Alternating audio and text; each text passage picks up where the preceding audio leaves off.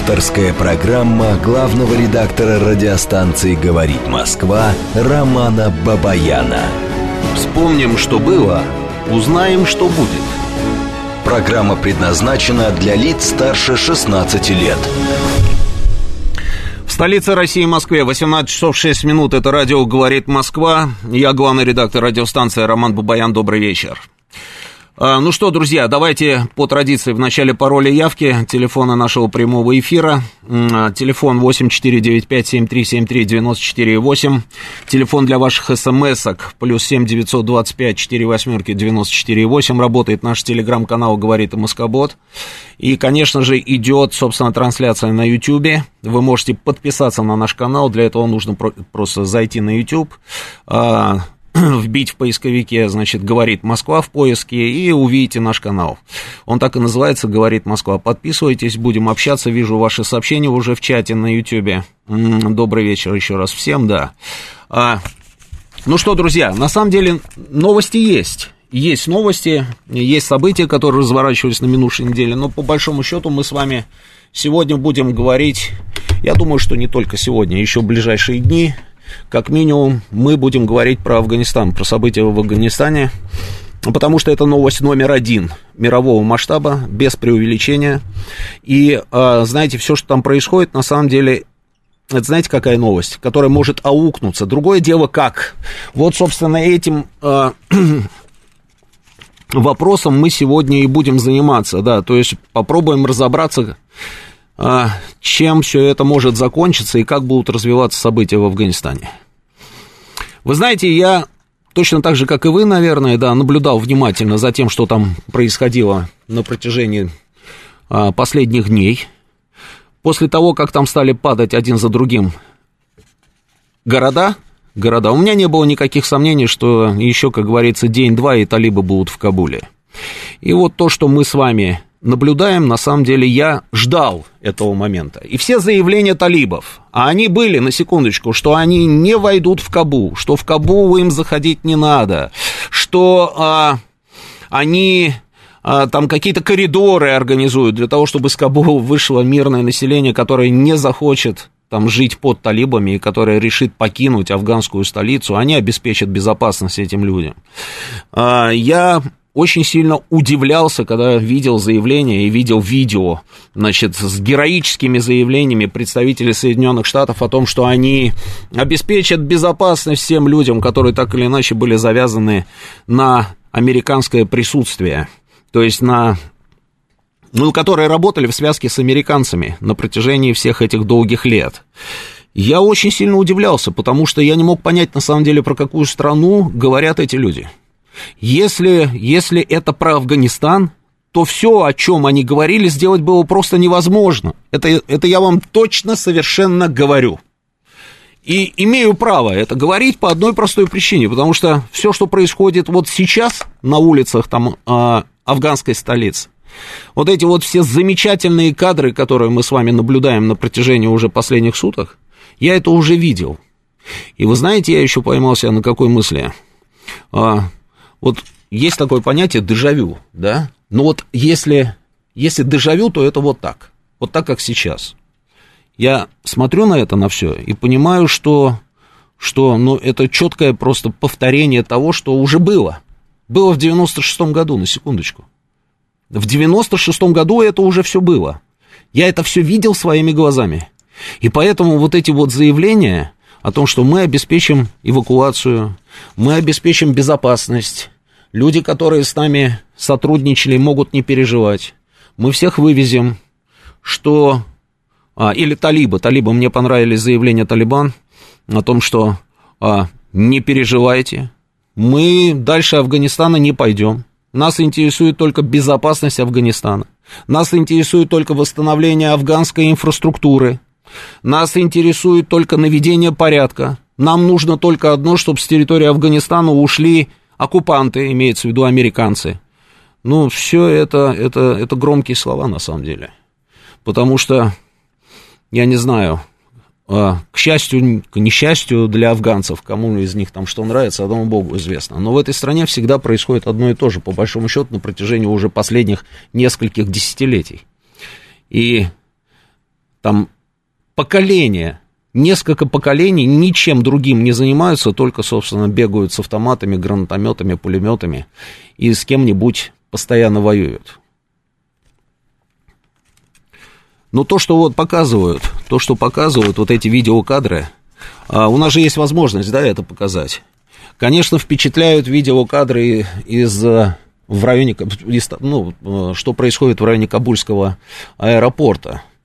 Это, конечно, потрясающая история. Давай покажем вот это вот все. А, давай покажем людей, которых затоптали. Затоптали вот эти вот тела людей, которые лежат на земле, и голос за кадром, который говорит о том, что это те самые люди, которые в давке там погибли.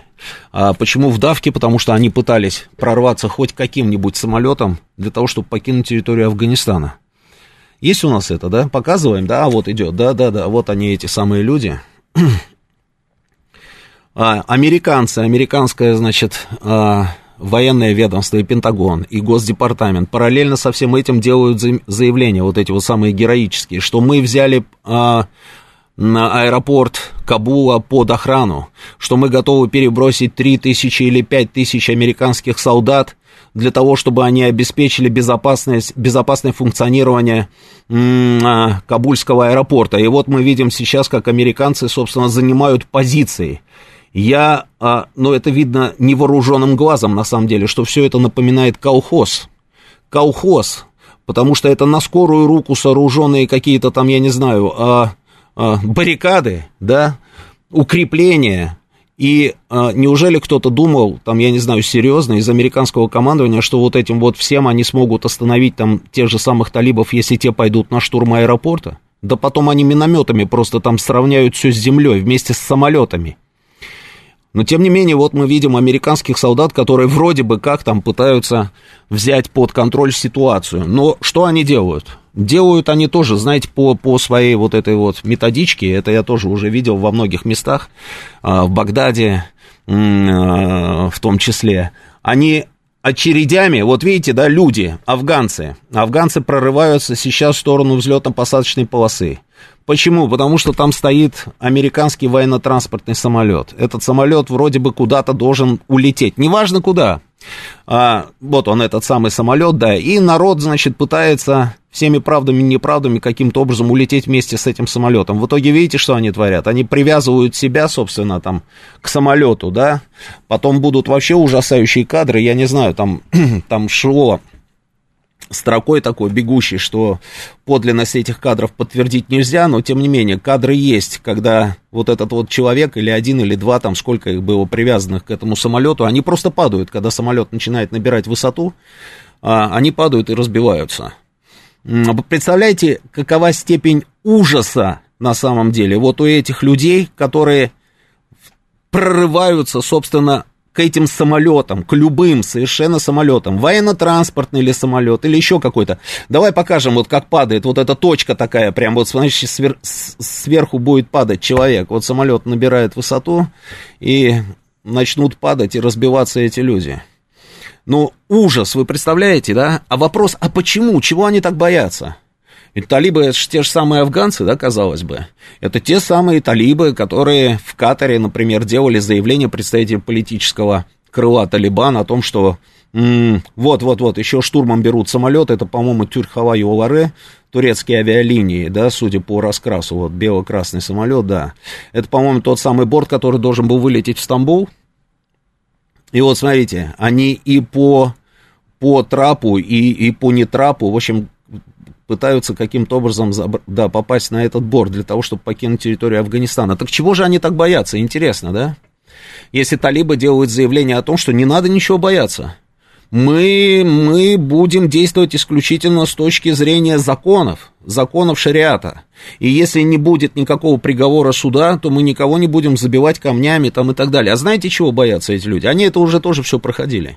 Они видели на самом деле, во что превращается жизнь при тех же самых талибах в 96-м году, до прихода американцев.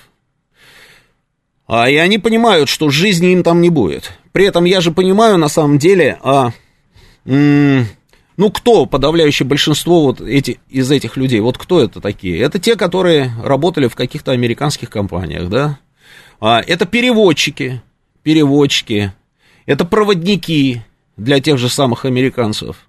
Это люди, которые работали, там, я не знаю, в каких-нибудь государственных структурах, а для талибов это стопроцентные враги. Для талибов это стопроцентные враги, и там не нужен, мне кажется, как говорится, не нужно быть пророком для того, чтобы понять, каким будет приговор а, шариатского суда и что ждет этих самых людей. Там то, что будут забивать камнями, это ерунда полная. Там будут казни, массовые казни. Эти люди это знают. И поэтому они пытаются, собственно, вот хоть как-то, хоть чучелом, хоть тушкой, но улететь из Афганистана, из Кабула. И при этом американцы, которые гарантировали им безопасность, почему-то не особо, собственно, обеспокоены судьбой этих людей. Хотя, хотя были заявления господина Байдена о том, что Америка не бросит тех самых людей, которые сотрудничали с американскими вооруженными силами, которые, с американской группировкой, которая находилась в Афганистане. Были эти заявления? Да, были эти заявления. А что еще говорил Байден? А Байден еще говорил, что вы никогда в жизни не увидите повторение событий во Вьетнаме. Вы не увидите этого, чтобы у нас вертолет садился на крышу посольства. Нет, вот как в Сайгоне, тогда нет, этого больше никогда в жизни не будет. И что мы с вами видим? Есть у нас картинка, да? Давай покажем. Найдите, называется, 10 отличий. Ну, модели, может быть, вертолетов там отличаются, но смысл тот же самый. Слева у нас, пожалуйста, это Сайгон, а справа это Кабул 21 года. Покажи, покажи, вот именно вертолет, как заходит. Есть этот видеокадр, да, как вертолет пытается сесть на крышу американского посольства. А до этого над американским посольством были клубы черного дыма, и американцы просто сжигали э, секретные документы. Это понятно, это понятно. Но вот наблюдая за всем за этим, скажите мне, как вы думаете, мы с вами обсудим это обязательно, да, как вы думаете, американцы победили или американцы проиграли?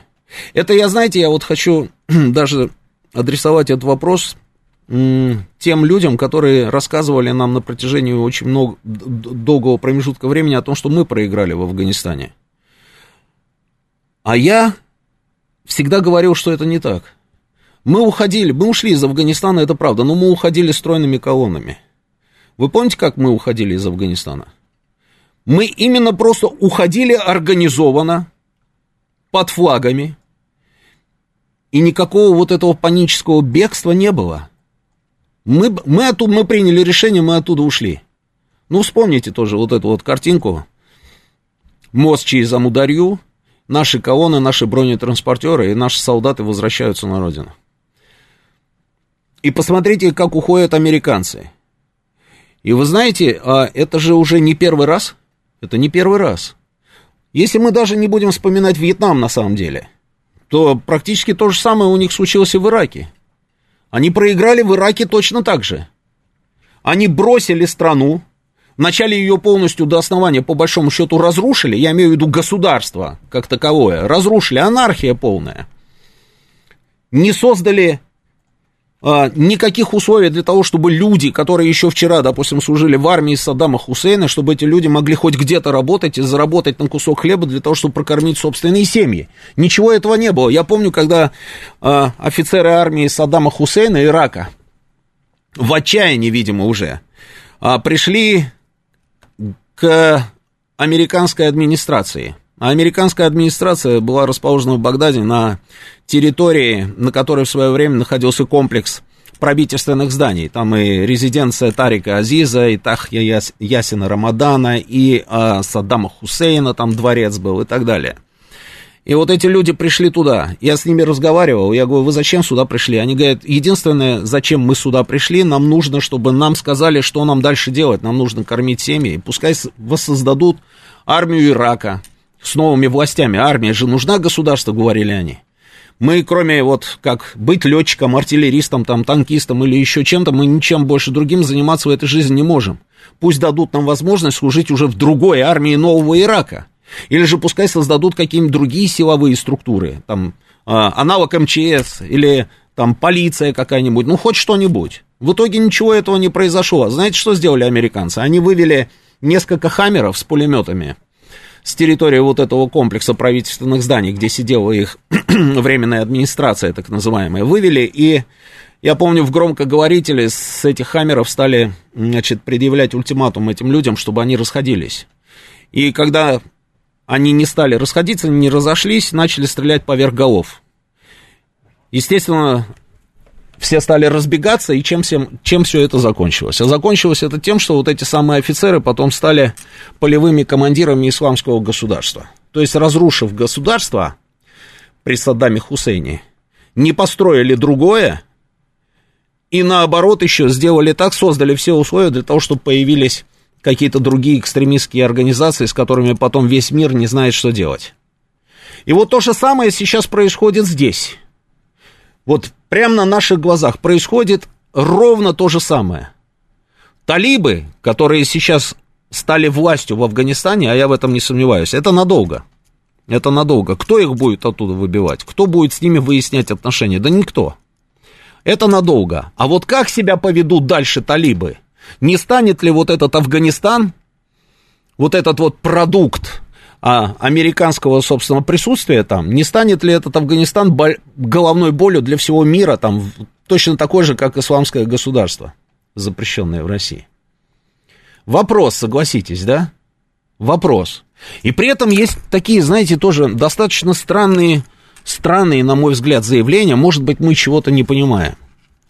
Но вот смотрите, МИД России пообещал не спешить с признанием режима талибов в Афганистане. Об этом заявил спецпредставитель президента России по Афганистану, директор второго департамента Азии МИДа Замир Кабулов. Он пообещал, что пока российская сторона будет наблюдать за тем, как себя поведут новые афганские власти в лице талибов. Замечательное заявление. При этом я очень хорошо, ну, я знаком с Замиром Кабуловым, я с ним встречался в то время, когда он был нашим послом в Афганистане. И это было как раз тогда, когда часть территории Афганистана была под контролем у талибов. И у него была совершенно однозначная позиция в отношении движения Талибан. Сейчас он говорит, сейчас он говорит, что, а я так по памяти, он говорит, а, что, слушайте, подождите, надо судить по делам, надо судить по делам. Талибы говорят о том, что они не будут зверствовать, грубо говоря. Города они берут практически без боя, без кровопролития. И поэтому нам нужно подумать а перед тем, как предпринимать какие-то шаги, да, как себя дальше вести с талибами. Замир Кабулов прекрасно знает, что это за люди. Он, он просто знает про них все. И у меня вопрос. Почему такая позиция? Может быть, он знает что-то, чего не знаем мы? Может быть такое, что, допустим, мы договорились с талибами, потому что, ну, вот по каким-то косвенным таким, знаете, признакам э, получается, что так. Все посольства эвакуированы из Кабула, все посольства, кроме нашего. Наше посольство остается в Кабуле. Более того, талибы говорят о том, что они гарантируют безопасность нашему посольству. И более того, они заявили о том, что они взяли его под охрану по внешнему периметру. Это просто потрясающе. Но вся опасность вот этого движения Талибан заключается, на мой взгляд, в том, что сейчас эти ребята говорят вот это, а через пять минут они могут просто, ну, совершенно по-другому себя повести. Вот так вот, раз по щелчку. И кому какие претензии мы потом будем предъявлять? Никому и никогда. Я помню, когда вот было первое пришествие движения Талибан, наше посольство было вначале переброшено из Кабула в Мазари-Шариф, а потом из... Это север Афганистана. А потом из Мазари-Шарифа в Хайратон. Хайратон, чтобы для понимания, вот он Термес на территории Узбекистана, да, бывший Узбекская ССР. Потом вот этот мост, через Амударью, по которому уходила наша группировка. И вот первый афганский населенный пункт на том берегу это Хайратон. То есть были переброшены наши дипломаты в Хайратон. То есть в случае, если вдруг хоть какая-то малейшая опасность, чтобы можно было пешком перебежать на территорию Узбекистана, понимаете, да? А сейчас мы остаемся в Кабуле. Мы остаемся в Кабуле. Наш посол, наш посол, пардон, Сейчас я вам зачитаю. А, посол Российской Федерации в Кабуле Дмитрий Жирнов встретится с координатором по безопасности от талибов угрозы дипломатическому ведомству, по его словам, нет. Это прекрасное словосочетание. Координатор по безопасности от талибов. Ну, просто мозг взрывается. Где Кура, где мой дом, где талибы и где безопасность? Координатор по безопасности. МИД РФ считает, что захват Талибаном власти – это провал Соединенных Штатов. При этом в ведомстве ответили, что спешить с признанием новых властей не будут. Вот опять какая-то нескладуха, не могу ничего понять. Вот смотрите, если, допустим, есть какие-то договоренности, про которые мы с вами не знаем, с теми же самыми талибами, хорошо. Но тогда, тогда, а почему вот эта пауза? Почему подождем с признанием? Как долго будем ждать? Чего именно будем ждать? Как себя поведут дальше талибы или же там еще чего-то? Выполнят ли они какие-то там взятые на себя обязательства, в том числе и по безопасности, допустим, нашего посольства, или не выполнят? Если не выполнят, не дай бог, и с нашим посольством, нашими дипломатами что-то произойдет, понятно, мы их не признаем. Но это же будет уже поздно. Если выполнят, значит признаем. А если сейчас затянем этот процесс, не получится ли так, что талибы при тех договоренностях, которые гипотетически могут быть, вдруг обидятся? Ну, такие обидчивые ребята возьмут и обидятся. Это же дети, понимаете, дети. Вот они вошли в Кабул, вошли в Кабул. И есть кадры, да, это потрясающее, это самое, а, видео, катаются на машинках. Вот эти аттракционы, электрические машинки, знаете, да, вот это вот раз там на сетку, да, электрические, там 15 копеек стоили там во время Советского Союза. И вот они с удовольствием катаются. Покажи вот эту вот историю. Катаются на этих машинках. Во-во-во, вот смотрите, да, с автоматами, там, с гранатометами. А и на карусельках, на карусельках тоже покажи. Вот оно, последствия несчастного детства, понимаете, когда детства не хватило, а может его вообще в принципе не было. Вот они этим занимаются. Ну вот дети, понимаете, а, правда вооруженные, хорошо вооруженные и очень жестокие. А не обидятся ли они, что мы затянем с признанием? То есть, если есть договоренности, значит, должна быть какая-то конкретика. Конкретики нет, и это меня очень сильно настораживает. Это меня настораживает. А плюс, плюс, ну вот у меня вопрос. А не вспомнят ли талибы на самом деле, как мы себя вели не сейчас, а, ну там, я не знаю, ну когда вот первое пришествие талибов было, там в конце 90-х. А если вспомнят? А если попробуют каким-то образом отыграться? А если сейчас они просто нас используют в темную для достижения каких-то собственных целей? А если они, допустим, там сейчас как-то через Китай, ведь говорят же, что китайцы на самом деле разыгрывают талибскую карту, и им главное было нанести удар там по американцам, по американским интересам. Но при этом у них хорошие взаимоотношения с талибами а, через Пакистан. А, а может быть, вот опять как-то не срастется? Может быть, мы рассчитываем, что через Китай каким-то образом у нас появятся рычаги давления, может быть, там на талибов, или же мы попробуем каким-то образом через тех же самых там китайцев а, решать какие-то вопросы с талибами, действовать в Афганистане там так, как мы считаем нужным, но при этом еще и оставаться в безопасности. А не получится ли, что не оправдаются эти расклады? Ведь это же талибы, это же дети с гранатометами, с автоматами, которые живут по своим, собственно, законам, и которые, да и вообще весь Афганистан, весь Афганистан, я неоднократно об этом говорил, слушайте, а если бы не автоматы, если бы не самолеты, танки и автомобили, то такое ощущение, что эта страна на самом деле находится вообще в средневековье. Там больше нет никаких других признаков времени современного. Только вот эти вот какие-то вот такие вот мелочи. Вот как будет дальше развиваться ситуация? Давайте сейчас мы на новости уйдем, а потом я вам расскажу, как она развивалась в 96 году на моих глазах. Авторская программа главного редактора радиостанции «Говорит Москва» Романа Бабаяна. Продолжаем работать в прямом эфире. Это радио «Говорит Москва». Я Роман Бабаян, главный редактор радиостанции. а, значит, Президент Ашраф Гани покинул страну, объяснив это стремлением избежать кровопролития. Тоже замечательная, на самом деле, картинка была. А, вот на фоне вот этих вот всех ужасных совершенно кадров, которые мы только что вам показывали, когда тысячи людей штурмуют аэропорт, потом прорываются сотни людей там к взлетно-посадочной полосе, вот эти автоматные очереди американцев, которые героически держат оборону перед своим военно-транспортным самолетом. Есть кадры, как господин Ашраф Гани покидает страну. Но самое интересное, самое интересное, вот сейчас мы вам показываем, это вот 10 дней назад. 10 дней назад. Если звук есть, я переведу сразу по-быстрому. Ну, в общем, смысл такой, что я э, не уеду, никогда не убегу из Афганистана. Не слышу просто я звука, да, но неважно. Я не уеду из Афганистана. Это заявление ну, вы там разберитесь, да. В следующий раз, чтобы, собственно, было со звуком, да, ребят. Я не уеду из Афганистана. Проходит 10 дней. И следующая картинка. Ашраф Гани улетает. Улетает, есть у нас? Да, вот, смотрите. И смотрите, как все, как все, ну, правильно. А, самолет Камэйр, это афганские авиалинии, была Ариана, сейчас Камэйр, значит, красная дорожка, на секундочку.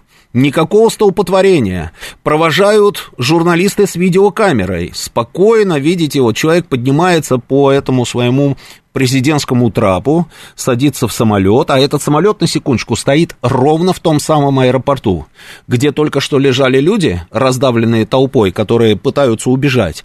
А он, вот он и еще там, ну, пару-тройку человек садятся вот в этот самый борт, я не знаю, там, может быть, уже внутри там тоже есть какие-то люди, которых можно было бы спасти и загрузить. Но зато я знаю другое, эта информация была, что он приехал в аэропорт на целый кортеж автомобилей, и все машины были забиты наличными деньгами. А даже какие-то там деньги им пришлось бросить, потому что они не поместились, не поместились в машины. И вот он спокойненько улетает. Это замечательно. Значит, А Афганистаном сейчас управляет Временный Совет. Это Шура. Шура. Там всегда Шура. Нас, помните, называли Шурави, да, слово советский, да. Вот Афганистаном сейчас управляет Шура, и в эту Шуру, в эту Шуру вошли какие-то вот разные люди. Там доктор Абдулла Абдулло. А это тоже мой старый знакомец, это человек, который был пресс-секретарем еще при Раббани. Был такое, помните, когда мы ушли из Афганистана, и президентом, ну, маджахеды пришли к власти, Наджибула спрятался в резиденции ООН, а, после того, как Горбачев перекрыл поставки ГСМ, собственно, Афганистану, режим Наджибула упал, маджахеды пришли к власти, и Бурхануддин Раббани стал президентом Афганистана. А, и вот такая же, такая же история, понимаете, вот это вот самая Шура, с одной стороны Бурхануддин Раббани, с другой стороны Гюльбедин Хикметьяр, с третьей стороны Ахмад Шахмасуд, с другой стороны Абдул Рашид Достом, и а, вот это вот, вот это вот эти люди, собственно, управляли Афганистаном, а пресс-секретарем вот этого самого правительства был Абдулла Абдуло, и вот этот самый Абдулла Абдуло сейчас вошел опять в Шуру, очень образованный человек, очень приятный, очень толковый, а, но талибы заявили, что не будет никакого переходного правительства, и что власть будет полностью сконцентрирована в руках талибов. Отсюда у меня вопрос, а что будет с теми людьми, которые сейчас, собственно, после ухода американцев, будут находиться вот в этом временном совете? Тоже вопрос, понимаете? Куда ни посмотришь, везде вопрос.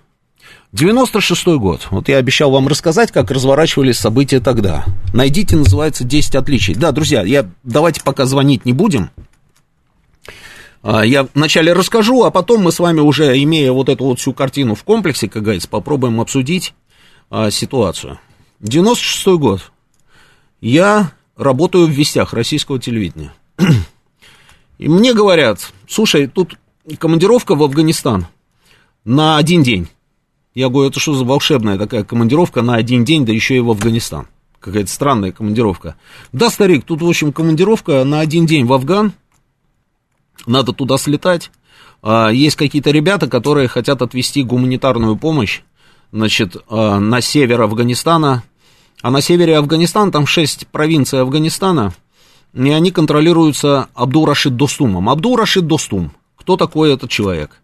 Абдул-Рашид Достум это лидер узбеков Афганистана. Значит, и вот он контролирует эти северные провинции. База Абдул Рашид Достум и его резиденция Калаи Джанги под Мазари Шарифом. Это такая крепость средневековая, окруженная рвом, в общем, такая серьезная крепость, да, и вот Достум там. Соответственно, говорит, самолет прилетит в Термес, там пересечете э, границу по этому мосту через Амударью. Хайратон, там сразу раз направо, еще 80 километров, и ты в Мазаре-Шарифе. Но отдадите эту гуманитарную помощь, и в этот же день, в принципе, вечером возврат. Я говорю, хорошо, отлично. Мы с оператором туда выдвигаемся. Прилетаем в Термес, значит, летели, я все пытался понять, что это за гуманитарная помощь такая интересная. Какие-то какие-то бушлаты, телогрейки, какие-то мешки с сахарным песком, вообще какая-то ерунда. И такое, такая, знаете, а, Ил-76 неполная загрузка. В общем, странная была история. Прилетели, пересекли границу, проехали Хайратон, свернули направо на Мазари-Шариф, приезжаем в Мазари-Шариф, выгрузили все эти телогрейки с бушлатами и сахарным песком, разместились в караван-сарае, ну, типа гостиницы – а, почему? Потому что, значит, ребята, с которыми мы приехали, там было два человека, они говорят, давайте не сегодня вечером вернемся назад, а полетим завтра утром. И вот это вот, собственно, история и стала основной, понимаете? То есть, если вечером улетели бы, может быть, ничего этого бы не, и не было бы, и мне нечего было бы вам сейчас рассказывать.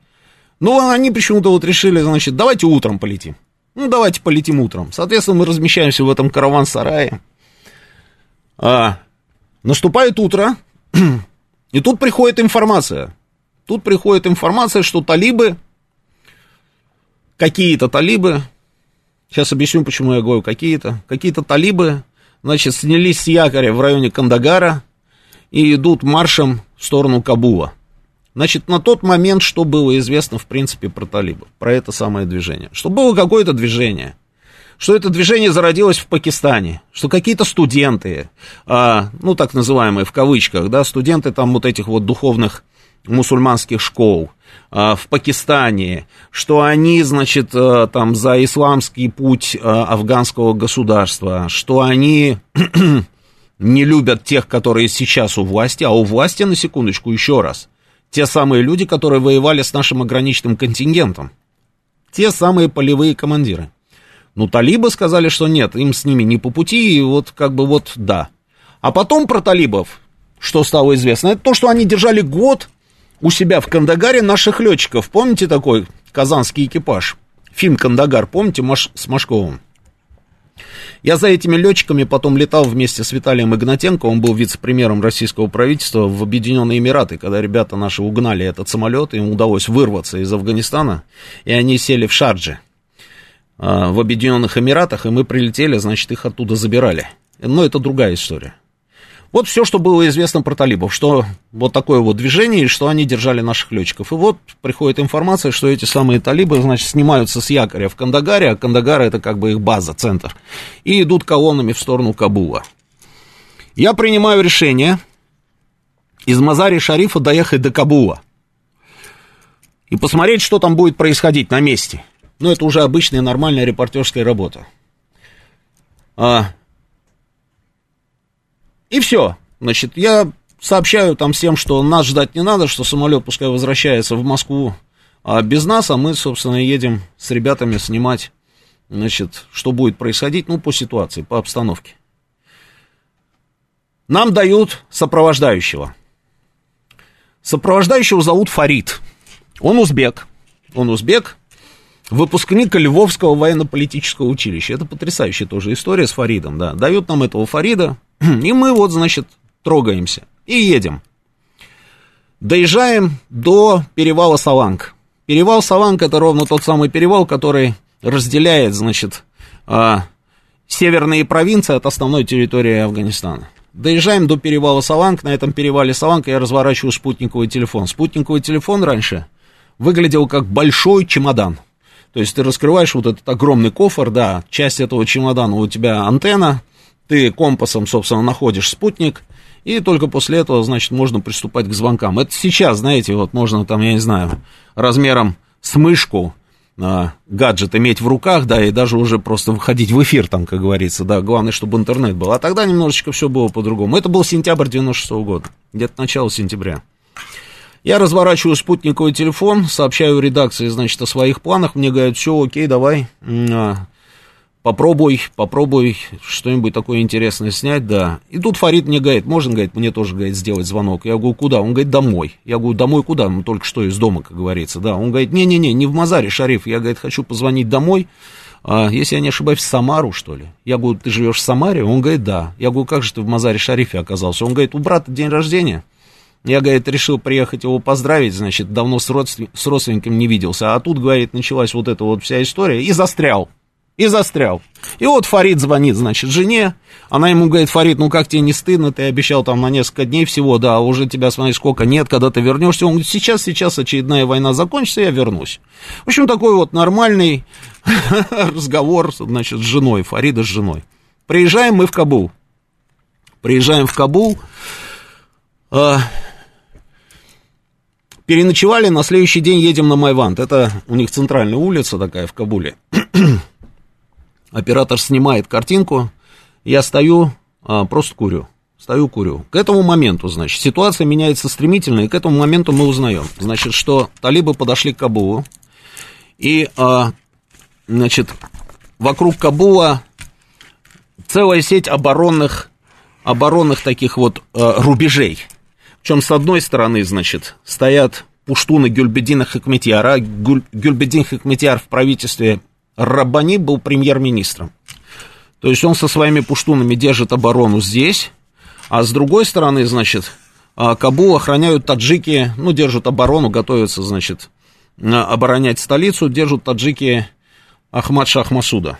Ахмад Шахмасуд в правительстве Раббани министр обороны. И вот я ставлю на Майванде, значит, курю, и вдруг смотрю, так э, передо мной вот улица, да, дома, вот этот вот муравейник сумасшедший, там машины эти все сигналят, ну, в общем, Кабул, да. И вдруг смотрю, между домами так идут танки, идут танки, значит, э, с белыми флагами. Ну, я Фариду говорю, я говорю, слушай, Фарид, что, парламентеров, что ли, кто-то прислал? Он говорит, каких парламентеров? Я говорю, ну, вот посмотри туда вот вдаль, вон, видишь, там между домами так сейчас будут танки ну, мелькали только что, посмотри, сейчас подождем, может быть, еще проедут с белыми флагами. И мы так начинаем сматриваться, и действительно, раз танк пошел с белым флагом, раз танк, он говорит, так это талибы. Я говорю, как талибы, почему талибы? Он говорит, так это их флаг. Я тогда узнал, что флаг движения Талибан белого цвета. Это флаг талибов. Ага, значит, талибы в городе. И, соответственно, я понимаю, что мне не светит, ну, совсем не улыбается перспектива провести там год, как наш э, экипаж казанский там у талибов где-то, да, там в какой-то тюрьме. Соответственно, из Кабула надо уходить. А с другой стороны, талибы входят в город, и сейчас будет разворачиваться самое интересное, то есть надо снимать.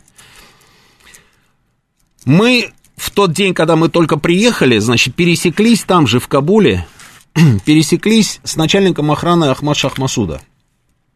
А. Возвращаемся, вот там, где мы ночевали, это частный дом, возвращаемся туда, а, они там, две Тойоты, как они, пикапы, вот эти Тойоты пикапы, значит, и мы им говорим, мы видели только что талибов, они говорят, да, талибы вошли в город, у нас есть эта информация, потому что Гюльбедин Хакметьяр снял оборону. А, и его, войс, его солдаты стали, его маджахеды стали переходить на сторону талибов, потому что, а, типа, пуштуны и те, и другие, и, в общем, они нашли общий язык. Соответственно, он просто снял оборону, и талибы вошли сюда. Я говорю, а ваши действия сейчас какие? Наши, говорит, действия только могут быть одни. В этой ситуации нам нужно уходить в сторону Паншера. Паншера это как раз вот та самая вотчина Ахмад Шахмасуда, он же Паншерский лев. Собственно, это его база, это его район, это, это местное население, которое его поддерживало всегда, еще со времен, собственно, когда он воевал против 40-й нашей армии мы, говорит, будем оттуда уходить. Я говорю, ну давайте тогда так, а, договоримся, когда, собственно, будем отсюда уходить, потому что с каждым, с каждым часом это становится все более невозможной задачей. Он говорит, да, давай тогда так, у вас три часа времени, там что-то вы хотите снять или что-то еще там делаете, там что хотите, три часа. Через три часа встречаемся здесь и выдвигаемся в сторону Саланга. Я говорю, хорошо, договорились.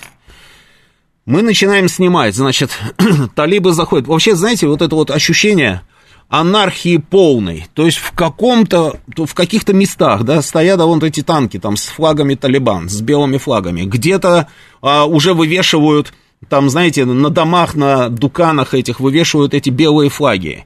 То есть а, сторонники талибов в Кабуле, да, появились. Где-то еще висят, собственно, флаги Афганистана. Где-то, где-то там кто-то говорит там на, на Пушту, где-то кто-то на Дари.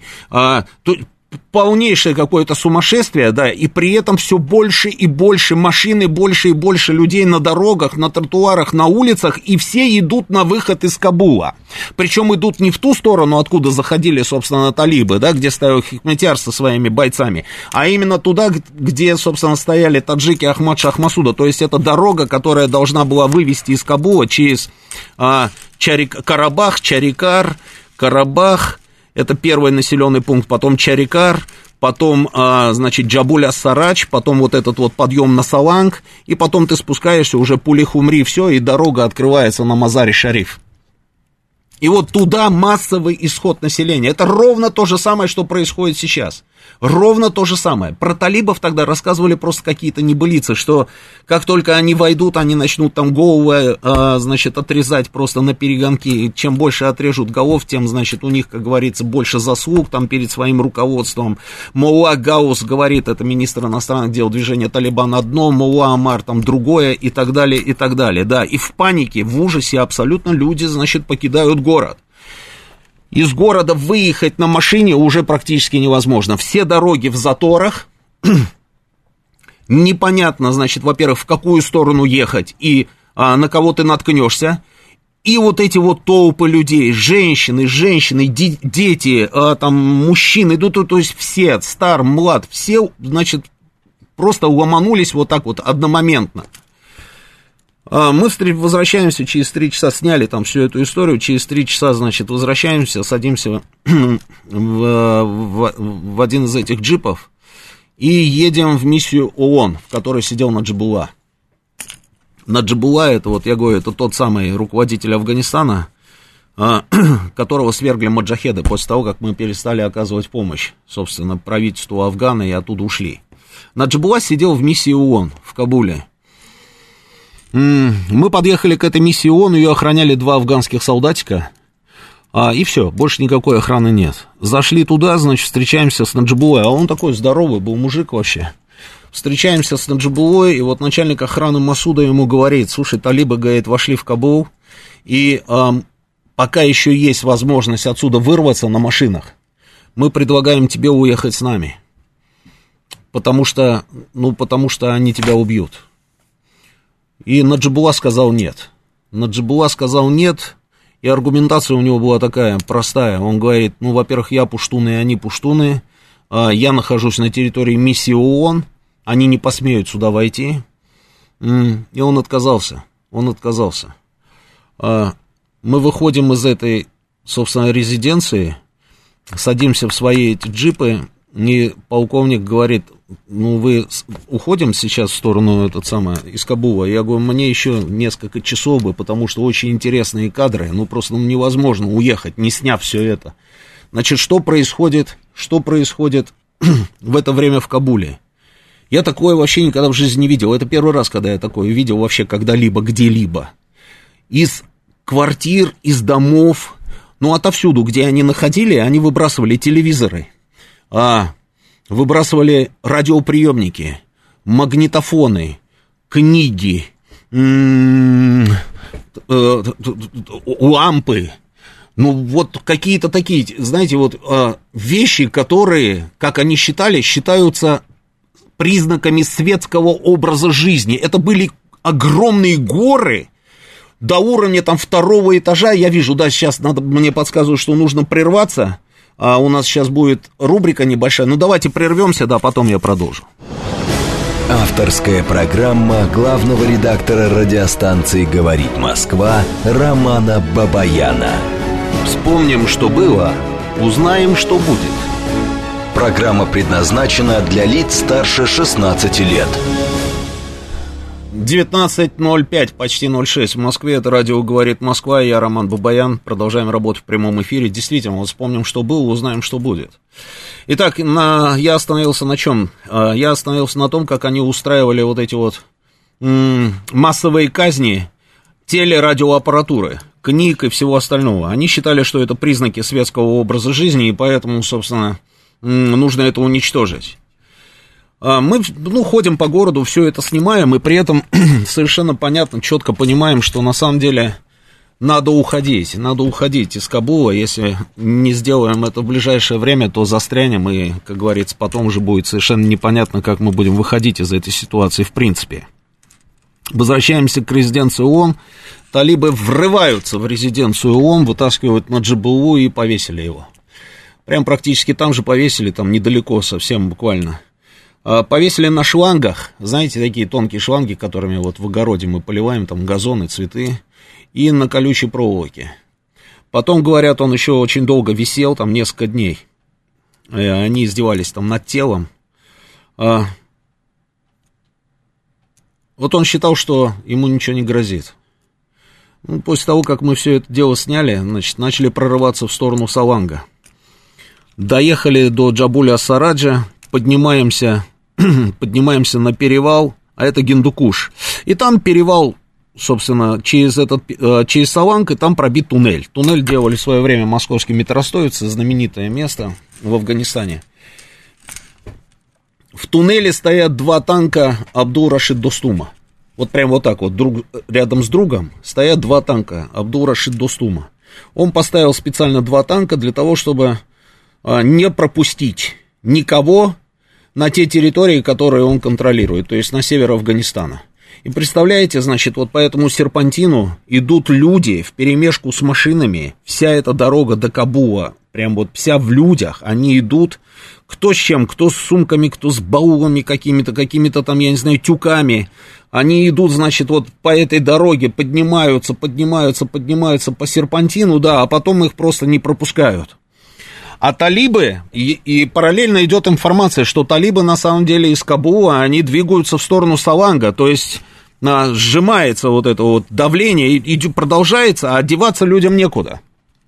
И в какой-то момент, значит, а, я смотрю так, шум, шум, шум, там кто же передают что-то там, масут, масут, масут, там друг другу, да, начинаю выяснять, что происходит, а, и видим, подъезжает, значит, несколько автомобилей с Ахмад Шах Масудом. Он подходит к этим танкистам, что-то там с ним о чем-то поговорил, да, танк один, значит, отодвинулся, и он на машине проехал. Мы проезжаем вместе с ними. Приезжаем в Мазари-Шариф. Приезжаем в Мазари-Шариф в резиденцию Абдул-Рашид Достума, это Калаи Джанги. На следующий день появляется информация, что талибы предложили переговоры. Что они говорят, не надо никому никуда убегать, не будет никаких массовых казней. Мы попытаемся просто вывести Афганистан из кризиса. Мы... А, не надо считать нас угрозой простым афганцам. Мы такие же афганцы, как и вы. Что мы свои, в общем, одним словом, ничего не бойтесь, никуда не уходите. Напоминает то, что они говорят сегодня, согласитесь, да, практически один в один. И вот, значит, а, от них приходит информация, что они готовы начать переговоры. Каваи Джанги, резиденция, значит, Абдул Рашид Достума, зал. У него большой зал, дубовый стол в одном из помещений, дубовый стол, стоят дубовые, такие тяжеленные, массивные, огромные кресла вокруг этого стола, а вдоль стен стоят стульчики. Ну, стулья, обычные человеческие стулья, да. Но все это, значит, сделано из массива дерева и инкрустировано золотом. Ну, вот как, вот как любят, знаете, на, на Востоке. Все в золоте.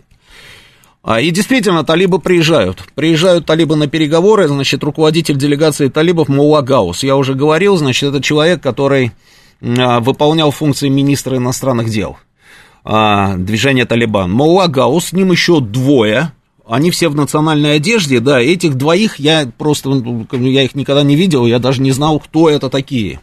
Ну вот они приезжают, значит, все очень вежливо, знаете, это потрясающе. Вот наблюдал я за этим, за всем со стороны, да.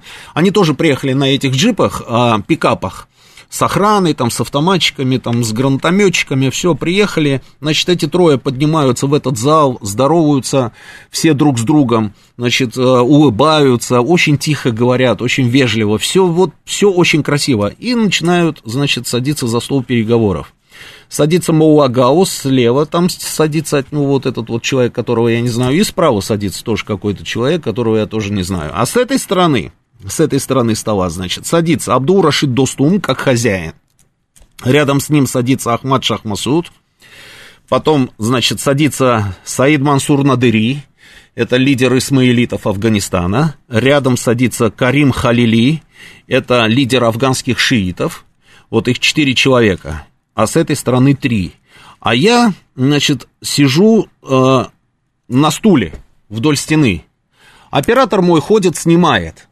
Ну, просто обычная вот эта протокольная съемка там классических переговоров, да, он ходит, снимает. И подходит ко мне, там периодически что-то спрашивает, я ему говорю, он опять там что-то уходит снимать, потом опять я ему там что-то говорю. И они услышали наши переговоры. И Гаус говорит в это время, а, обращаясь, собственно, там к Масуду и Достуму, он говорит, слушайте, ну вот как-то нехорошо получается, а, мы афганцы, вы афганцы, мы собрались здесь для того, чтобы заниматься решениями проблем нашего дома, нашей родины, а, вот мы еще даже разговаривать не начали друг с другом, а шурави ходят, снимают. То есть они услышали, как мы общаемся на русском, да, естественно, там с оператором, да, и они сразу поняли, да, что шурави. Вот а шурави ходят, снимают. Как-то не очень хорошо с вашей стороны. И в это время Масуд, а, я с ним встречался и до этого, и вообще все люди, которые его знают, не дадут соврать. а, он, такой, он такой, знаете, он был всегда, ну, он дер, всегда был очень спокоен, говорил очень тихо, а, образованным был человеком. И вдруг Масуд, он вскочил, он прям вскочил, и на повышенных тонах просто вот начал прям очень громко ему говорить, это ты мне говоришь? Ты сидишь, слева от тебя сидит один пакистанский генерал, справа от тебя сидит другой пакистанский генерал. Вы друг с другом разговариваете на урду, и ты мне говоришь о том, что не надо, чтобы снимали наши переговоры шурави, и переговоры закончились сразу же. То есть они закончили, не, на, не начавшись.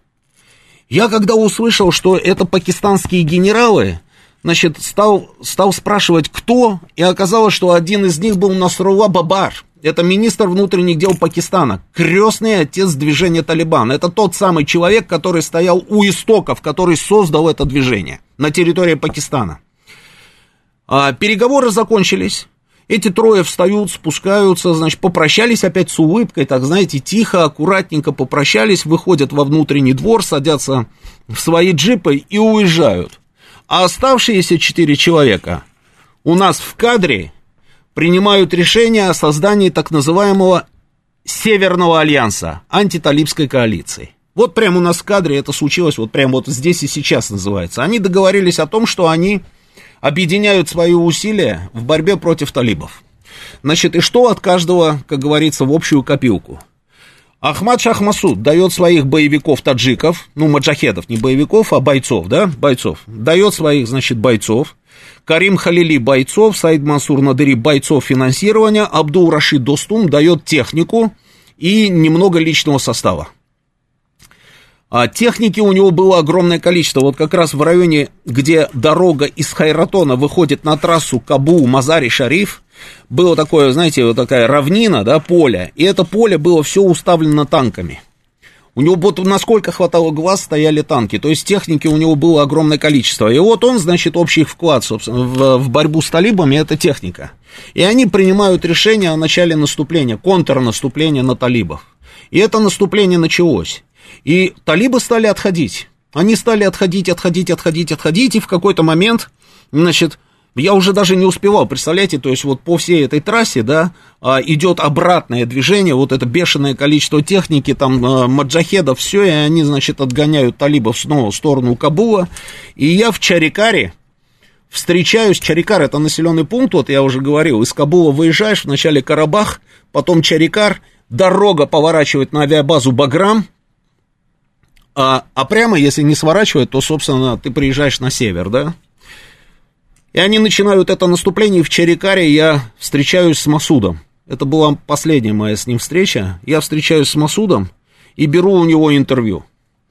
А, тоже было забавно очень, он сидел у себя, значит, а, в штабе, если это можно так назвать, ну, просто обычный глинобитный дом. Он сидел в этом глинобитном доме, перед ним, значит, была карта, на которой было написано «Министерство обороны СССР для служебного пользования». Ну, естественно, ну, наша карта, естественно, все обозначения на русском языке, да. Ну, Масуд прекрасно, собственно, ему эти обозначения даже и не нужны были, то есть он ориентировался на этой карте прекрасно, и он мне показывал, значит, с какой стороны они сейчас, значит, какими силами идут в наступление, с этой стороны, с другой, 20-й, 30-й и так далее, и так далее, то есть полная картина боевых действий, и мне говорит, мы уже вышли из этого дома, и он по рации начал руководить огнем по авиабазе «Баграм» для того, чтобы выбить оттуда талибов. Я потом туда приехал, на эту авиабазу, многострадальная авиабаза, значит, кругом, кругом документация, которая еще осталась э, со времен нашего там присутствия, то есть какие-то инструкции, еще что-то. На КДП, я помню, там находил какие-то журналы, там, где были написаны время вылетов там наших бортов. Взлетно-посадочная полоса в ужасном состоянии. Но, тем не менее, в общем, авиабаза Баграм, да, это такой вот символ, да, собственно, нашего присутствия в Афганистане. И вот мы туда пришли после того, как они выбили оттуда талибов. И вот Масуд мне говорит, а, я, говорит, хочу через тебя, ну просто других журналистов нет, я хочу через тебя обратиться сейчас к талибам. И мы э, передать им информацию, что мы не пойдем на штурм Кабула. Мы предлагаем им следующий вариант. Пускай они уходят из Кабула, и тогда мы не пойдем на штурм, потому что столица и так, говорит, наша вся в развалинах, после того, как они туда заходили, ну и так далее. Сейчас, говорит, еще один штурм, и там от города уже ничего не останется. Мы предлагаем им, значит, следующее. Они должны уйти сами в сторону Кандагара, пускай уходят обратно. А, и мы не войдем в Кабул, пускай в Кабул входят голубые каски. И вот он мне об этом говорит, и я ему, значит, э, отвечаю, я говорю, понимаете, какая штука? Я говорю, мне для того, чтобы эта информация оказалась, как говорится, ну, чтобы все про это, про все узнали, я тогда должен буду, собственно, уехать. Мне нужно уехать, потому что ситуация меняется каждый день. У меня огромное количество материала, и этот материал, там, если его вовремя не передать и не выдать в эфир, он может просто протухнуть. У нас есть такое понятие, да, у журналистов. А, я говорю, я поэтому должен буду уйти в сторону границы. Он говорит, у меня к тебе только одна просьба. Давай я тебе дам сопровождающих и поезжай в Паншер, сними пленных талибов. Там нет ни одного афганца, все пакистанцы показывает мне фотографии. Я говорю, слушайте, а для того, чтобы уйти в Паншер, просто любой человек это знает, который был хоть когда-то в Афганистане, да, это еще как минимум двое суток. Я теряю еще два дня, потому что километраж небольшой, но от полное отсутствие дорог, это же горы, вот, это вот, вот эти тропы сумасшедшие, то есть туда добраться, потом оттуда выбраться и еще доехать до границы. Я говорю, я не могу. Он говорит, тогда возьми вот эти фотографии, дал мне фотографии этих пленных пакистанцев, которые в афганской одежде. А, и мы с ним попрощались, я уехал. Я уехал, перешел границу, в общем, ну это, да. А, и выдал все эти материалы. Вы, начал выдавать все эти материалы. А потом, потом, собственно, вот эти боевые действия затянулись до того самого момента, пока американцы не приняли решение выступить на стороне антиталибской вот этой самой коалиции, Северного альянса. Нужно было им отомстить за то, что там произошло в Нью-Йорке с этими башнями-близнецами. Нужно было уничтожить Усаму Бен Ладена. И они начали вот эту военную операцию. И героически туда вошли. Я тогда тоже там работал. Но это уже а, как бы другая история. Что рассказывали люди, которые очень незначительный промежуток времени жили на территории, которую контролировали подразделения Талибан. Что эти люди рассказывали? Но это же просто ужасы какие-то. А. Это сказать, что это средневековье, это не сказать ничего. Это, знаете, там, ну, казни, там, забивание кам- камнями, это все понятно. Они же тут сделали заявление, что мы не будем камнями никого забивать, там, женщин в первую очередь, если не будет решения суда шариата, да. Успокоили, называется. Но народ вспоминал просто вот это вот все, с ужасом от этих разговоров и от этих рассказов волосы дыбом вставали. И сейчас талибы вернулись. Вернулись и рассказывают нам о том, что единственная задача движения Талибан это вывести Афганистан из кризиса, где-то я это уже слышал, восстановить инфраструктуру, и что они гарантируют безопасность нашему посольству и китайскому посольству. Китайцы тоже остались, да, китайцы тоже остались, но неважно. Вот такая вот Вот такая вот а, история. Самое что ни на есть. Ну, теперь вот давайте попробуем с вами пообщаться на эту тему и попробуем разобраться, как дальше себя поведут талибы, насколько действительно возможны договоренности между нами и талибами. Полезут ли они в Таджикистан, в Узбекистан и в Туркмению? Если полезут, как вести себя нам, с учетом того, что у нас вроде бы как какие-то договоренности. И вообще, в принципе, о чем можно с ними договариваться? Вот вопрос, понимаете? Я говорю, я вот вспоминаю то, что они творили, и то, что они делали, я вообще не представляю, как с ними можно договариваться.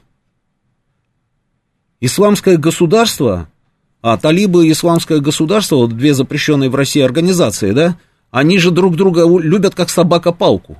Но сегодня в Идлибе боевики исламского государства раздавали всем налево-направо конфеты, празднуя, собственно, приход талибов к власти на территории Афганистана. Интересная штука. А не получится ли завтра какой-нибудь нежданчик, когда они объединятся? А если они объединятся, как будет развиваться ситуация в Сирии? А что будет происходить вообще, в принципе, напрямую у границ там, где, допустим, стоят наша база там в Таджикистане? Или Туркмения, Узбекистан. Ну, Узбекистан еще ладно, там есть какая-то там более-менее боеспособная армия. А в Туркмении с армией проблема. А Туркмения это туркменский газ. А Туркмения, ну, слушайте, ну, мы сможем остаться вообще, в принципе, в стороне? Сможем ли мы договориться каким-то образом с этими талибами, чтобы они никуда не шли? Телефоны нашего прямого эфира 8495-7373-94-8. Телефон для смс-ок. Плюс 7 925 4 восьмерки 94 8. Работает наш телеграм-канал. Идет трансляция на ютюбе. Вижу ваш чат.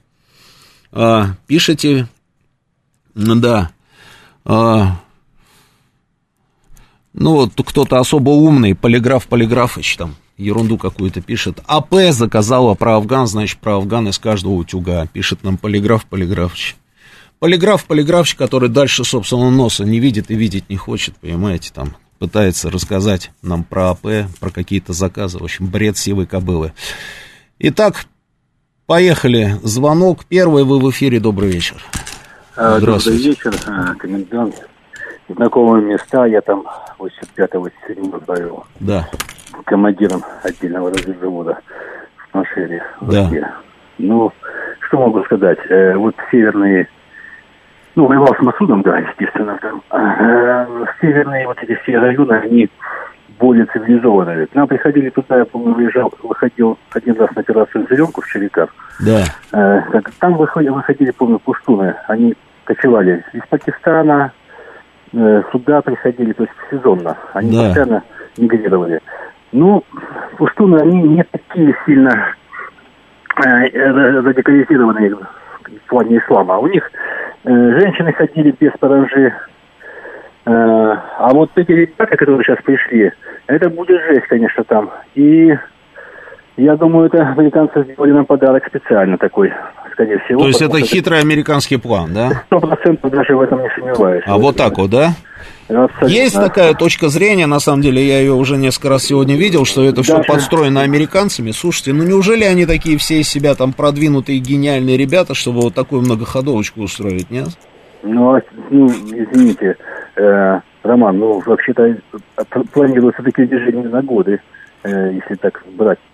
То есть если... давайте вот ну, попробуем, ну, конечно. да, хорошо, да. а давайте попробуем вот так вот, э, там, я не знаю, предсказать, что там будет. То есть они попрут там в Таджикистан, в Узбекистан, в Туркмению. Как это все будет выглядеть? Э, я думаю, нет, сразу они не попрут туда, куда. Угу. А, американцы, это так, а для нас они ушли, но там контроль их остался в любом случае, это сейчас это все, что происходило там с вылетами, там все это дело, у них там все осталось. Вся агентура, это деньги, самое главное, все там это все, трафики. Агентура согласен, агентура согласен, это сто процентов осталось, было бы глупо с их стороны, если бы не осталось. Деньги, а... деньги это не проблема, это тоже понимаю. Трафик вы имеете в виду какой? Героиновый? Да, да, да, да, да. Да, это да, тоже это... Одна, гранди... одна из грандиознейших Все, совершенно это, это проблем. Бизнес, да. бизнес, который там был, здесь остался. Туда, угу. наверное, будет нырять Китай, потому что там в, в Афгане там э, э, литий, очень много лития. Угу. А сейчас это, э, как, так как американцы тоже там продекларировали... То есть, то есть да, что для нас они превратятся в головную боль. Головная боль. А... Да. И зона нестабильности будет. А эти ребята ну, будут там под шумок, собственно, свои дела делать, да? Ну, да, так оно и есть, больше никак. Здесь, э, там Хорошо. Нет, там, там Хорошо. Хорошо, понял, Все. спасибо. Спасибо. Следующий звонок, добрый вечер. Да, слушаю вас, говорите. Алло, алло. Да, добрый вечер, Роман. Здравствуйте. А, здравствуйте. Смотрите, вот относительно того, что вы говорите про талибов. Да. А, вот э, смотрите, там какая сложилась концепция Средней Азии. Mm. Талибы это у нас получается, по сути, пуштуны, да, там в основной своей массе это пакистанцы. Узбекистан не попрут, в Узбекистане 30 миллионов жителей. Они, как говорится, талибы им как шли, так и ехали. Они, у них язык другой, собственно говоря. И вообще там узбеки скажут, ребята, у нас свое государство, 30 миллионов, идите гуляйте. А вот Таджикистан, да, потому что вот среди талибов там половина, половина, можно сказать, это таджики, да.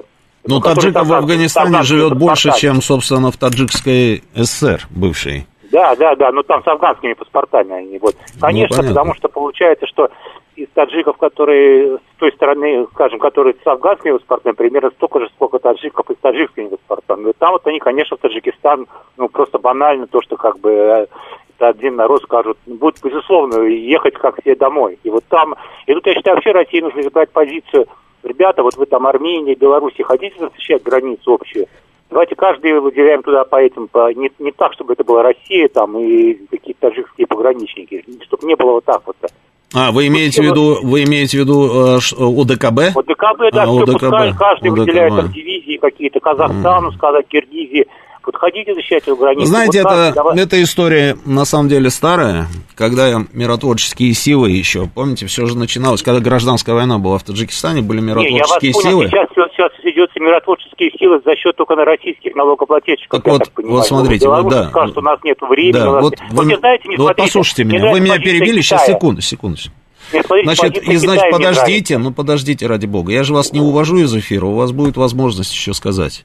Просто эта идея, это уже все было. Когда еще только-только, собственно, начиналась вся вот эта вот история, да, когда шла гражданская война, а потом мы остановили эту гражданскую войну там в Таджикистане, миротворческие силы, потом 201-я дивизия, потом 201-я база. Так изначально, изначально, мы же говорили, что давайте, собственно, сделаем, там, я не знаю, эти миротворческие силы, чтобы были сводными, чтобы там были там все, вот там члены ОДКБ. Правильно. В итоге ну, да, какой-то, какой-то очень маленький промежуток времени, там, по-моему, был батальон казахстанский, казахский батальон, и еще из какой-то страны. А потом ну, вся да, тяжесть а расходов вот упала на Россию. Вся тяжесть ну, расходов упала на Россию, потому что они заявили, что у них нет денег. И Шумейка, у нас был такой спикер Совета Федерации, я даже помню его заявление, что несмотря, собственно, на это, на все, вся тяжесть расходов упала на Россию, потому что все остальные самоустранились. Ну, то же самое сейчас скажут. Да, ну смотрите еще, Роман, вот мне нравится позиция Китая, вот насколько они мощные, да, Китайцы говорят, ребята, mm. пожалуйста, по попробуйте наступать на нашу границу, мы там вас в удобрение превратим. Они боятся подойти к китайской границе, просто банально боятся туда подойти. А вот на российскую они будут лезть, потому что, ну вот Россия слабее, mm. вот вот показатель. Ну, я бы, конечно, на самом деле не, не преувеличивал бы там всемогущество там, Китая, потому что у, Китая, ну, у Китая тоже есть проблемы с уйгурами. И ну, афганские маджахеды, афганские маджахеды, вместе с этими уйгурами тоже головная боль для китайского правительства. Ну, по, ну я не знаю, боятся подойти к китайской границе, боятся. Ну, в общем, ваш прогноз, что все-таки ждать беды. Пойдут они на Таджикистан да, да, и на Узбекистан. России надо укреплять свою границу с Казахстаном. Вот, вот от этого никуда не уйти. Границу с Казахстаном, да. А что делать, что делать в Таджикистане, в Узбекистане, в Туркмении, если они пойдут? Что с этим делать? Ничего не делать? Оставить все это на, ну, как говорится, на откуп местным властям? в рамках ОДКБ ни одна Россия угу. должна брать. А если откажутся вписываться? Ну, если откажут, сказать, у нас тоже нет денег, ребята. Мы То есть тоже самоустраниться? Нет, сказать, мы готовы в рамках ОДКБ, как и Беларусь, там Армения, так, Казах, Казахстан. Вот, ну, как все. Хорошо, спасибо. Спасибо. Спасибо. Что у нас рубрика, да, опять? А, у нас новости, да. Авторская программа главного редактора радиостанции «Говорит Москва» Романа Бабаяна. Продолжаем работать в прямом эфире. Это радио «Говорит Москва». Я Роман Бабаян. А, ну вот смотрите, вот я вам рассказывал, значит, всю эту историю о том, как они потом договорились, ребята, значит, перешли в наступление. И давайте покажем вам кусочек. Вот тут мне рассказывают а, коллеги, что есть возможность это сделать технически, да, она появилась. Кусочек репортажа моего, да, 96 -го года. А, как это было? Поехали. Звук будет у нас? находится 2000 вооруженных бойцов. В данный момент они получили приказ выдвигаться в сторону Кабула.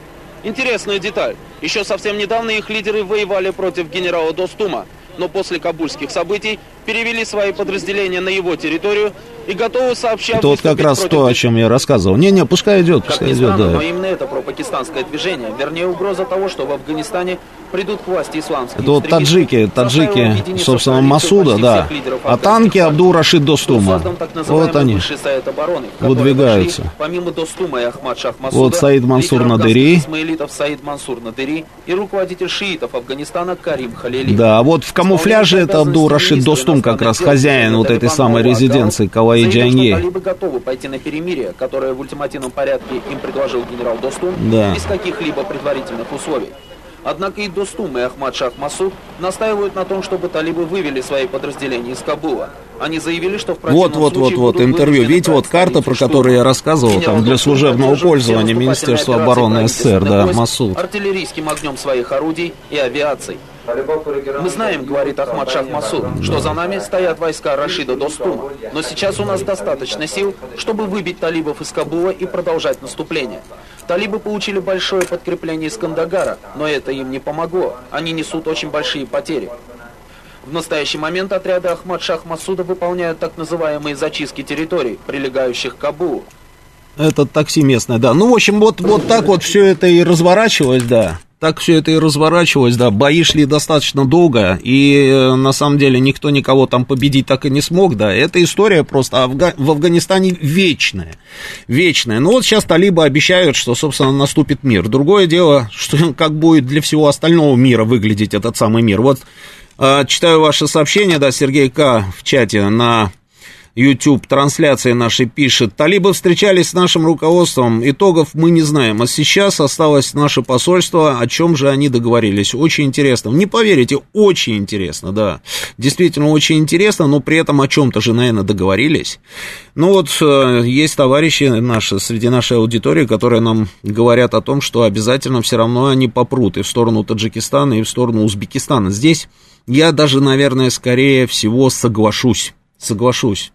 Здесь же есть еще факторы, э, факторы такие, внутриполитические для Узбекистана и для Таджикистана. Слушайте, есть, есть движение, там, исламское движение Узбекистана, его никто не отменял. Мы просто давно про него не слышали. И эти люди были головной болью, там и проблемой еще, собственно, для бывшего президента Узбекистана Ислама Каримова. И они находятся на территории Афганистана. Есть э, там э, силы в Таджикистане, которые считают, что Таджикистан должен пойти по исламскому пути развития, которые ненавидят просто Имамали Рахмонова а, и считают, что, что только благодаря нашим, которые стоят в Таджикистане уже много лет, он, собственно, удерживается у власти, и они бы с удовольствием, на самом деле, его свергли. И они всегда опирались именно на афганских, как говорится, там, я не знаю, единомышленников. И и вот что делать во всей этой ситуации, как будет развиваться, как все это будет выглядеть дальше. Ну, давайте продолжим разговаривать с вами. Добрый вечер, вы в эфире, слушаю вас, говорите. А, добрый вечер, здравствовать вам, пожелание, Роман Георгиевич. Спасибо. Именно Роман Георгиевич, нужно уважительно называть слушателя, а не Роман. Что за Роман, Роман, что, одноклассник вам, что ли? Извините, человек с богатейшим опытом журналистским. Роман Георгиевич, у меня, честно говоря, просьба к вам. Вы знаете, какая? Вы, э, вы как-то подумайте, ну, написать вам нужно книгу хотя бы или что-то. Ну, это богатей, извините, это не, не, не как бы не, э, как это, это ценнейший материал исторический. И с вашим богатейшим журналистским опытом, и не только по Афганистану, а и других моментах, мне кажется, это было бы очень, э, честно говоря, вот я, думаю, многих слушателей выражу мнение, было бы очень интересно. Я, вот все, я Спасибо. слушаю, честно говоря, Спасибо. частенько ваши передачи, сейчас просто заслушиваюсь. Спасибо. Мое мнение, смотрите, вот я думаю, что, ну, я, конечно, так издали, Да. Но Китай, Китай главный момент, главный, один из главных игроков в мире, Китай сейчас угу. выразил желание быстренько их признать, поддержать талибов. Угу. Раз. Ну, китайцы они же не дураки.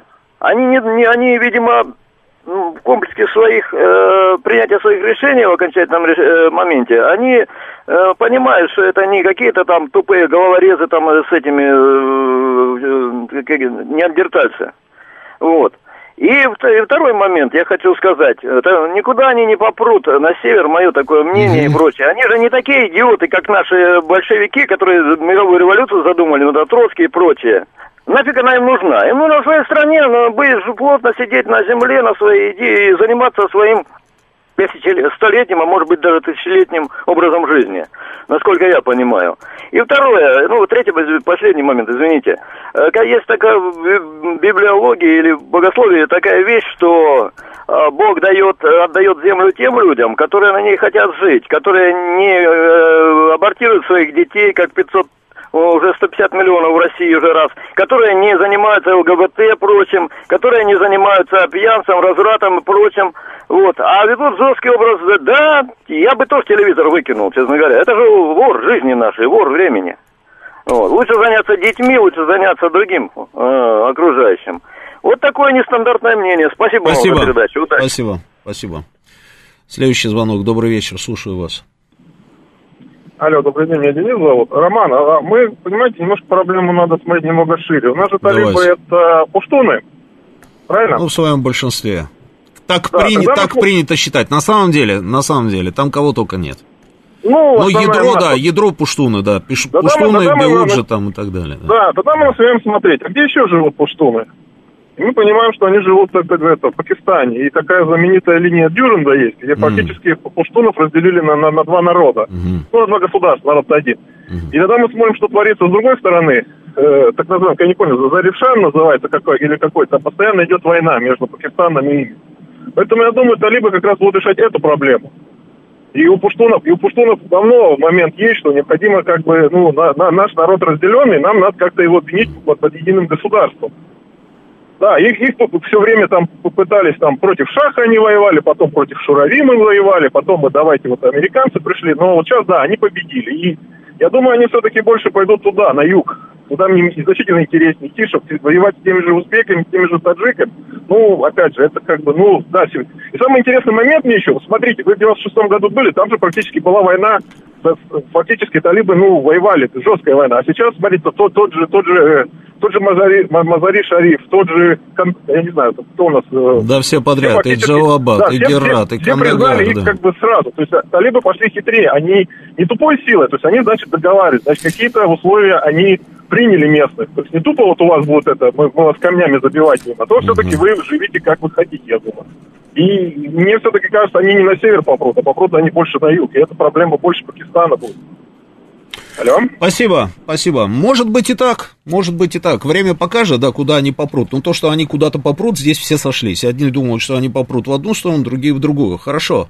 А, Китай, Китай, Индия, Россия, Соединенные Штаты. Дураков нет в этой компании, это все понятно. Талибы, талибы, конечно, что им нужно? Им нужно признание. Им нужно признание, а ради этого самого признания они готовы пообещать что угодно. И безопасность, и, ну, в общем, неважно что, да, пообещать они могут все, что угодно. Вопрос не в этом. Вопрос в том, как дальше будет развиваться ситуация. Ну, допустим, Китай с Индией. Китай с Индией, Пакистан, конечно же, Пакистан, да.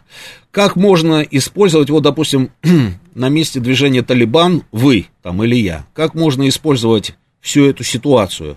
Вариантов на сегодняшний день у талибов просто огромное количество. Огромное количество.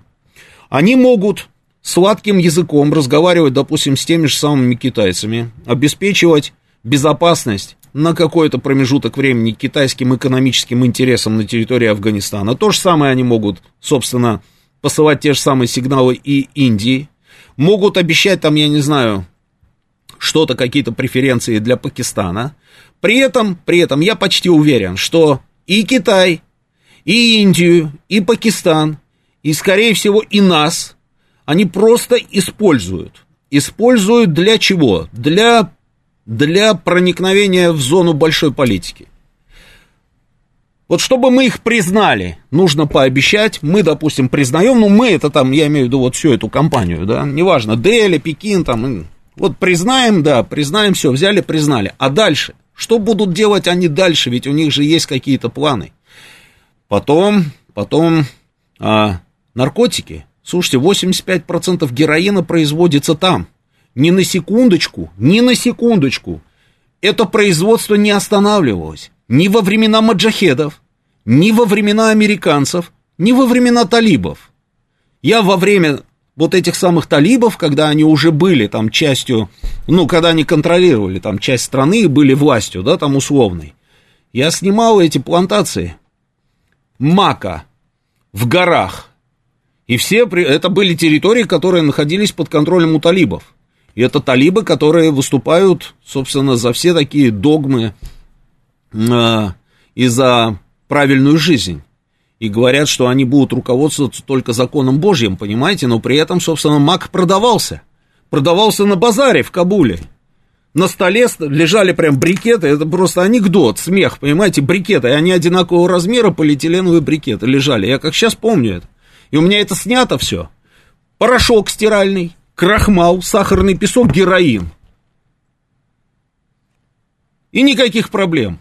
И американцы, которые там находились, ничего с этим не делали. Все прекрасно знали, этот же бизнес будет продолжать существовать. Куда пойдут все эти потоки? Не будет ли увеличено производство, допустим, того же самого а, героина? Вопрос, вопрос.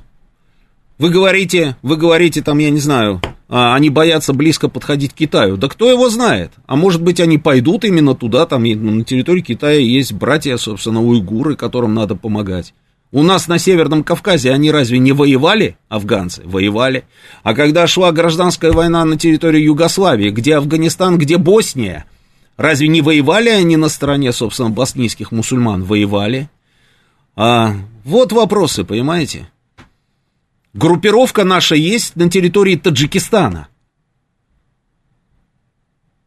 Ну, у них неоднократно, собственно, они заявляли еще со времен, когда таджикская оппозиция, исламское движение Таджикистана во главе с Саидом Абдулло Нури, они сидели в Таукане. И они считали это второй столицей. Первой Душамбе, второй Таукан. Вот база таджикской оппозиции. Так их же там до сих пор много, на самом деле, людей, которые сами из Таджикистана, нашего, да, скажем так, Таджикистана, но при этом они много лет живут уже в Афганистане, и они хотят туда вернуться. Вопросы есть.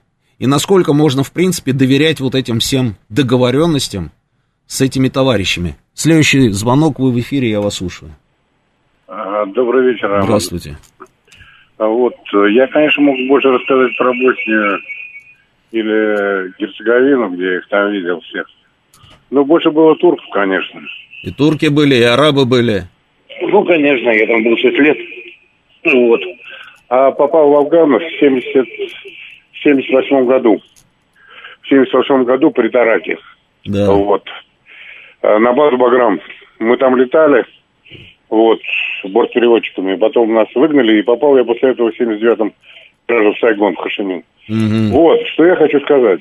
Э, что я думаю, не попрут. Не попрут. Считаю. А Нет, почему? Что, что их остановит? Почему? А, Роман Георгиевич, да. понимаете, вот, э, а, ну как, э, сложно объяснить. Есть авиация, есть... Конечно, надо с туркменами в основном разговаривать, самый большой кусок границы. Да, и, и достаточно и, слабая, на самом деле, армия. Туркмения. Да. Узбекистан там вообще кусочек маленький. Ну, вот. они же, а, они же, они же, помните, они же неоднократно, собственно, грозили там Каримову, Каримов перебрасывал армию, там, это же было системно. Ну, лучше, деле, да, да не, ну, понятно, надо с, с Мерзиевым что-то, ну, как-то договариваться, а с Туркменией тоже надо, вот, там, конечно, нужно это, ССО туда отправлять, что-то делать, вот, но я думаю, не попрут, в ближайшие два года нет, и, и вот, авиация, разведка, высокоточка. И, и держать. Дай бог, чтобы было так. Дай бог, чтобы было так. Спасибо. Спасибо. Всего доброго. Спасибо. Следующий звонок, слушаю вас, вы в эфире говорите. Алло, алло. Алло. Да-да-да, я слушаю вас говорить. О, добрый вечер. Добрый. А, позвольте это профессиональному диванному эксперту высказать свое суперважное мнение касаемо да, данной проблемы. Ну, еще и передать привет э, вашим поклонникам. Надеюсь, что вы немножко покраснели от заявления, там где-то два звонка назад было. Но не суть. Дело все в том, что самое важное – это религиозный фактор. Причем э, радикальный, экстремистский. Ну, достаточно молодая религия, которая никогда не отступит назад. То, что творится в, в реальной жизни, ну, многие вообще, наверное, не знают, там из руководящих звеньев и нашей власти, и другой, да, что в реальности происходит. В Афганистане? На территории, на территории бывшего СССР. Узбекистан, Таджикистан, Туркменистан. Какое отношение к русским, к христианству, к России в целом, и какое отношение к Афганистану в том числе, и к Талибану. И это совершенно очевидный вопрос для тех, кто хотя бы чуть-чуть в курсе. И, конечно, э, Талибан будет захватывать территории. Он будет вербовать, он будет призывать к... Любой человек, читавший Коран, понимает, что в сурах э, достаточно четко и ясно сказано, что любой неверный, его нужно обманывать, его нужно предавать, его нужно убивать. Это так сказано в сурах. Это прочитайте, все там написано. Вот, и это изменить, к сожалению, невозможно. Когда Мухаммеда изгнали, спасибо большое, когда Мухаммеда изгнали из Мекки, а, он в оазисе нашел пристанище у христиан. И в Коране было написано, что неважно, в какого бога верит человек. Если он ягуди, то есть иудеи, или же, ну, христиане, главное, чтобы верили в Бога. Понимаете, какая штука? И все вот так вот под одну гребенку и прямолинейно, и вот так. Ислам, значит, э, это неправильная история. Ну, честное слово. Следующий да, звонок, слушаю вас. Вы Алло, добрый вечер. Если позволите, женщина тоже скажет свое слово. Вы знаете, я не верю в миролюбие значит, э, вот этого движения, которое сейчас захватило Афганистан. Угу. И я хочу сказать, что я очень опасаюсь за жизнь э, нашего депредставительства. И считаю большой ошибкой, что там оставили э, людей, которые практически выступают заложниками. Тем более, что официальные власти Российской Федерации заявили, что они пока Талибан как представители Афганистана не признают. Это очень опасно. С этого мы и начинали, да, какая-то такая странная ситуация. Я согласен с вами, понимаю ваши опасения. Я ровно про это же и говорил, что если есть договоренности, а, то тогда хотелось бы эти договоренности уже услышать более конкретно. Что это за договоренности, по каким направлениям там и так далее, и так далее.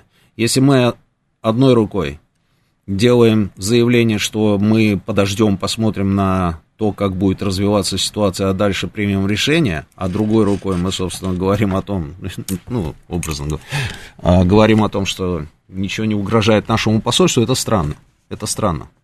И мне кажется, что пришло время рассказать нам, какие у нас договоренности, я имею в виду российскому обществу, потому что действительно есть, понятно, что мы переживаем за тех наших людей, которые сейчас находятся в Кабуле.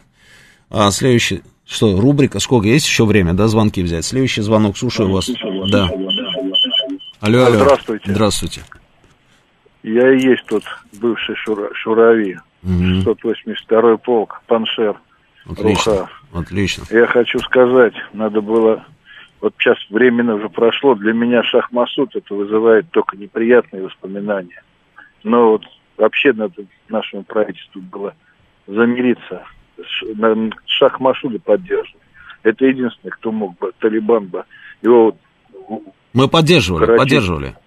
Был да промежуток времени, так, поддерживали. Его, его отравили. Не, его, его не отравили. отравили. Его не отравили, я вам ну, расскажу, там, что ну, там, там произошло. я не знаю, там, да. Но факт в том, что Шах Масуд, вот он должен, его надо было оружием поддерживать, может быть, бы чуть получилось по-другому. Хотя он вызывает у меня только отрицательные. Да, спасибо. Спасибо. Понятно, что Ахмад Шахмасуд, как человек, который командовал маджахедами и был одним из центровых а, полевых командиров, не может вызывать у наших ребят, которые воевали в Афганистане, какие-то другие там, собственно, а, эмоции. Но Масуда мы поддерживали. Именно вот тот самый момент и в те самые времена, про которые я вам рассказывал. Масуд периодически прилетал в Душамбе. Я знаю, что с ним встречались и наши, собственно, представители нашего военного ведомства. И мы ну, поддерживали, поддерживали его. Я помню, когда я приехал по поводу отравили, я прилетел в Худжа Багаудин. Это есть такой небольшой город, я знаю, да, есть небольшой город э, на афганской территории, а на этой стороне, на этой стороне Пархар, он же Фархор, как говорят таджики, да, это вот на территории бывшего, бывшей таджикской ССР. Вот в этом Худжа Багаудине а, и жил Ахмад Шахмасуд, когда прилетал туда. Это было самое начало боевых действий. Я когда туда приехал, мне сказали, что он будет там через несколько дней, и обязательно мы с ним встретимся. Я уехал на съемки, а когда вернулся, оказалось, что он приехал на два дня раньше, и к нему зашла съемочная группа бельгийского телевидения. Бельгийского телевидения. Оба были этнические арабы, показали документы, а, их, э, собственно, поселили, там был такой частный дом, в одну из комнат их поселили, они не ездили ни на какие съемки, говорили, что они ждут только Масуда и что им нужно только интервью с Масудом. И когда Масуд приехал, ему об этом доложили, он сказал, приведите этих людей, я дам им интервью. Они пришли, поставили камеру на штатив, и камера взорвалась. Масуд погиб. Один из них тоже погиб, второй пытался убежать, его догнали охранники, застрелили, а я прилетел на следующий день, так мы с Масудом больше и не встретились. Друзья, у нас сейчас рубрика «В этот день». Вот такая вот у нас интересная, тревожная ситуация одновременно в Афганистане. Наблюдаем за всем за этим и попробуем все-таки Будем надеяться, что действительно нашему посольству, нашим людям там ничего не угрожает, и посмотрим, как будет развиваться ситуация. Будем ее обсуждать еще. Достаточно долго что-то мне подсказывает. Все, спасибо.